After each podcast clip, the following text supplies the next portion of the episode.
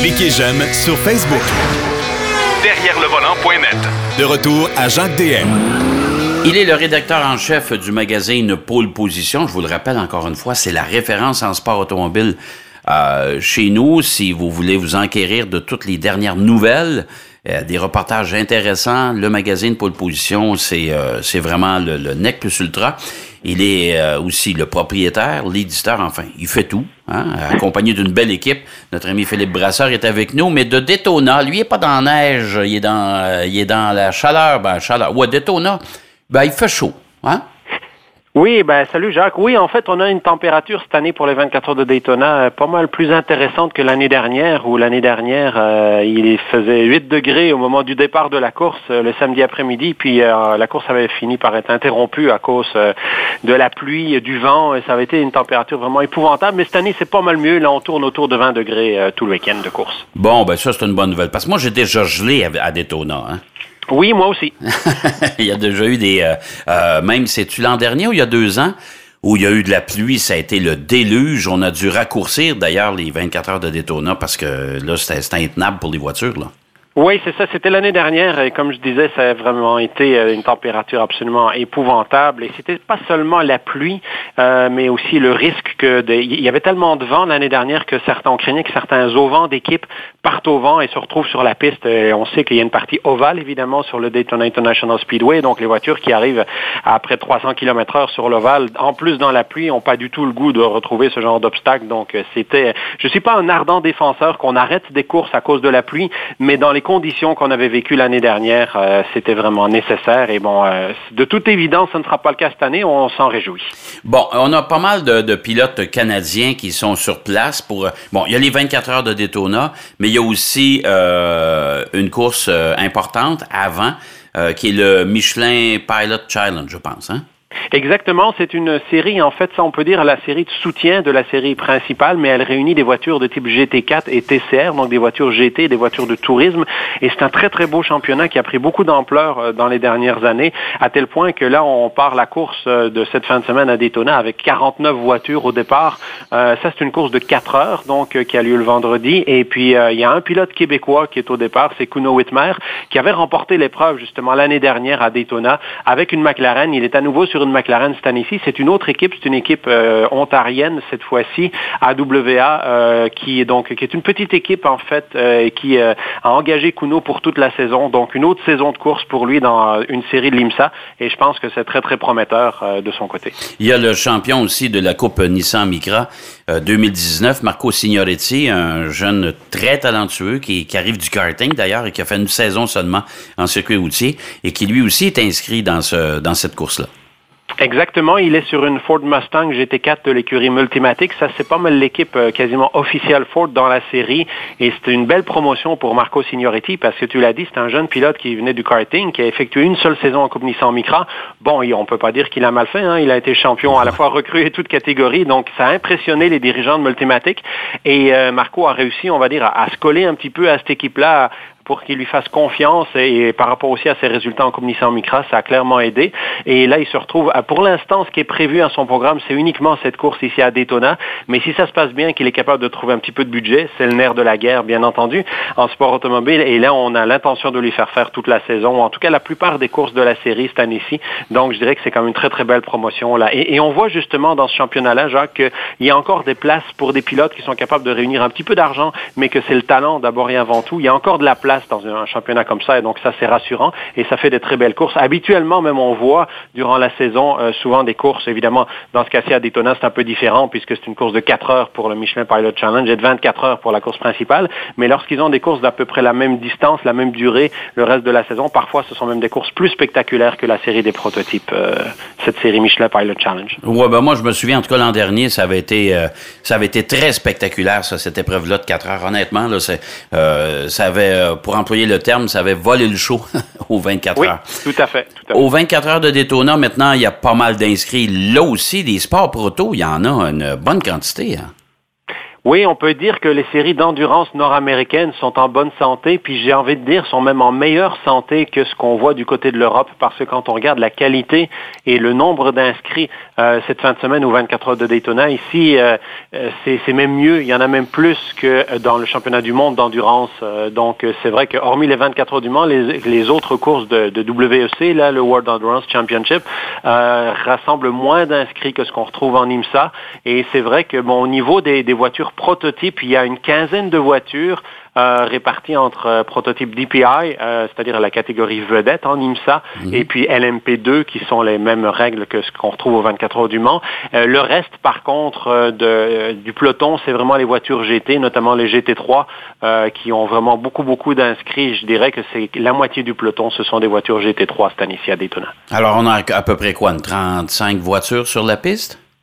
On se retrouve en fait un total pour les, les, 24 heures ici, euh, c'est 40 voitures ah, qui sont inscrites. Euh, probablement que 39 devraient prendre le départ, mais c'est certain que c'est un beau peloton quand même d'une quarantaine. Quarantaine d'inscrits, c'est pas mal ce qu'on retrouve habituellement euh, dans ce type de course à Daytona ou 12 heures de Sebring par exemple, les courses vedettes de ce championnat. je suis un peu curieux. Là, tu me dis qu'il y a 40 inscrits, mais il y en a probablement 39 qui vont partir. Pourquoi? Qu'est-ce qu'il y, a, ah, ben, il y a une voiture qui fait juste de la, de la figuration, quoi?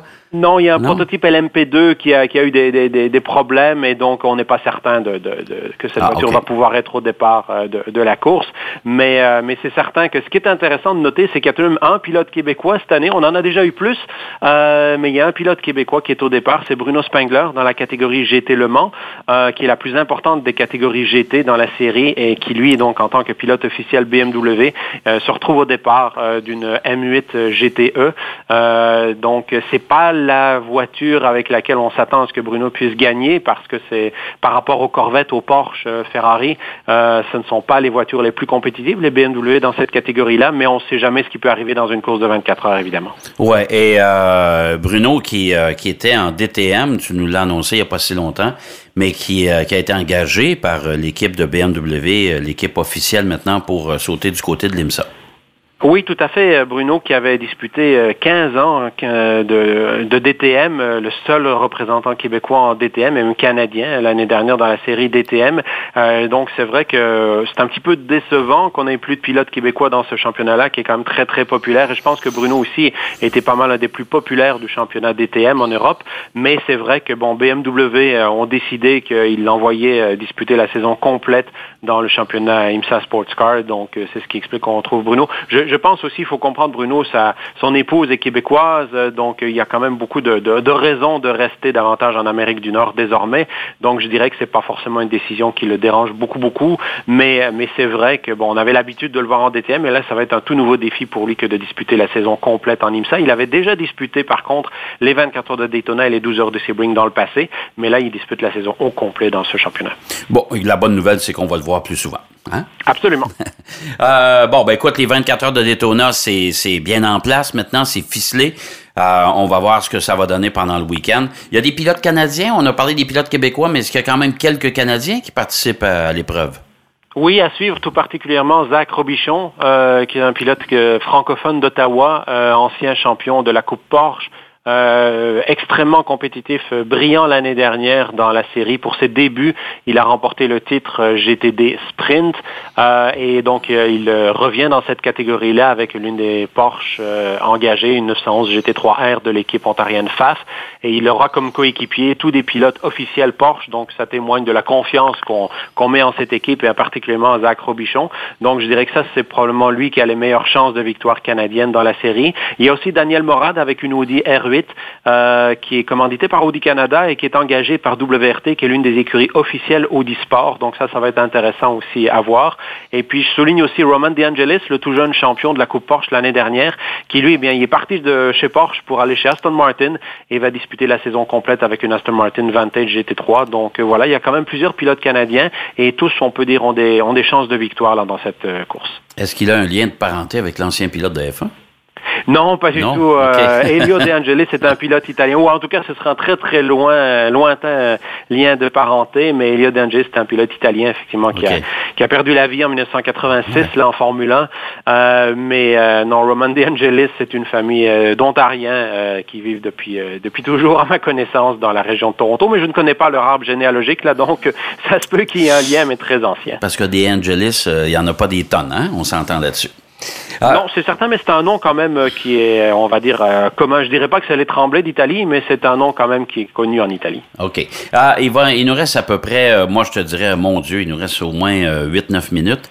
Le rallye personnage. Moi, je sais qu'on ne parle pas assez souvent de rallye. Comme j'ai dit en ouverture d'émission, je trouve ça dommage parce que le rallye, c'est quand même moi, je souligne, en tout cas, je salue la dextérité des pilotes et des copilotes à bord de ces voitures-là. J'ai toujours dit qu'un pilote de rallye, c'est probablement le meilleur pilote au monde. Oui, c'est un sentiment que je partage, Jacques, parce que c'est vrai que pour piloter en rallye, à la limite, comme on le voit euh, en compétition, euh, c'est vrai que ça prend vraiment énormément de qualité, pas juste la, rapidité euh, en piste sur un circuit ou sur la terre. c'est aussi de composer avec toutes les conditions. Ici, le rallye personnage, évidemment, 55e édition, c'est l'un des plus importants, si ce n'est le plus vieux rallye au Québec, rallye de performance, bien entendu. Donc, quand on dit rallye de performance, il ben, faut comprendre qu'on est vraiment au maximum c'est sur des routes fermées à la circulation, bien entendu. Donc, c'est des épreuves de vitesse que l'on fait sur ces routes. Et ici, ça se passe dans la Haute-Gatineau, la région de Maniwaki. Euh, donc, c'est des spéciales euh, soit en ville, dans Maniwaki. On a tracé carrément euh, des parcours dans Maniwaki. Il y a même un saut qui est fait euh, en plein milieu de la ville. Ça, je suis pas sûr que les assurances, ils vont pas avoir un petit stress euh, quand ils vont voir ça. Mais bref, on n'en parlera pas trop fort. Et je dirais que c'est surtout des spéciales forestières, bien entendu, donc des, des, des, épreuves de vitesse. Et ça, ça prend beaucoup de dextérité, d'expérience pour réussir dans ces, ces compétitions-là, absolument.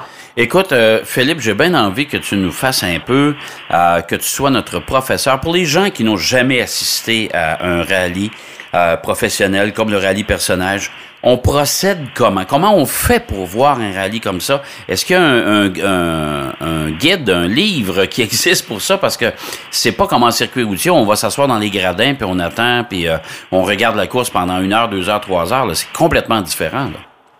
Jacques, euh, les auditeurs vont penser que je veux faire une plug à Pole Position, mais non, en fait, c'est que Pole Position, effectivement, est le, programme officiel de cet événement-là. Donc, c'est uniquement dans le magazine qu'on va retrouver les informations pour pouvoir justement euh, se rendre à l'événement et suivre l'événement, parce qu'effectivement, un rallye, ça se déplace tout le temps. Euh, et donc, dans le magazine, on a la carte, l'horaire, mais aussi une section qui est très importante, c'est qu'aujourd'hui, ce n'est plus comme dans les années 80 ou 90 où les spectateurs peuvent aller absolument n'importe où sur le bord du chemin. justement, pour question d'assurance et de sécurité, on a déterminé, les organisateurs ont déterminé ce qu'on appelle des zones de spectateurs. Donc, ce sont certains endroits dans les rallyes où on peut euh, regrouper les spectateurs qui peuvent voir donc un parcours, une partie du, de, du, de la spéciale, comme on appelle ça, les étapes chronométrées. Et donc, effectivement, dans le magazine, il y a aussi cette information-là. Donc, les gens, lorsqu'ils arrivent à Maniwaki, ben, ils ont simplement à se diriger avec ces informations-là. Et là, ils peuvent voir tout au long du rallye, donc différents parcours où se sont aménagés en zone de spectateurs pour leur permettre donc euh, d'apprécier ce spectacle-là. Mais c'est vrai que si vous allez à un rallye pour la première fois, ben, premièrement, habillez-vous chaudement parce que Maniwaki, un 1er février, c'est samedi 1er février que ça aura lieu, c'est pas très très chaud, on se comprend.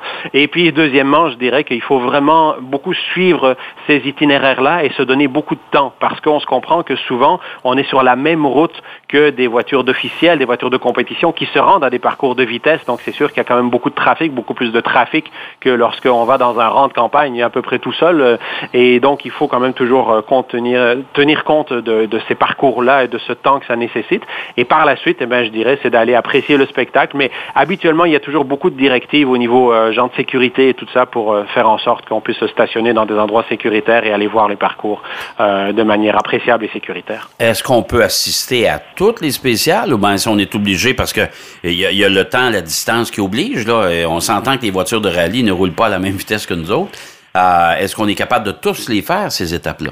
Non, c'est impossible. Euh, donc, il faut sélectionner euh, justement quelques parcours qu'on va décider d'aller voir euh, lorsqu'on est comme ça spectateur. Il y a même des parcours qui sont carrément interdits aux spectateurs pour une raison très simple, c'est que on est dans, un secteur qui s'appelle la forêt de l'Aigle, près de Maniwaki, et il y a parfois des routes qui ne, a qu'une seule route, donc elle est ouverte, bien entendu, pour les voitures de compétition. Et à ce moment-là, dès l'instant, il n'y a pas de chemin parallèle pour pouvoir se rendre le long des, des, des, routes de compétition.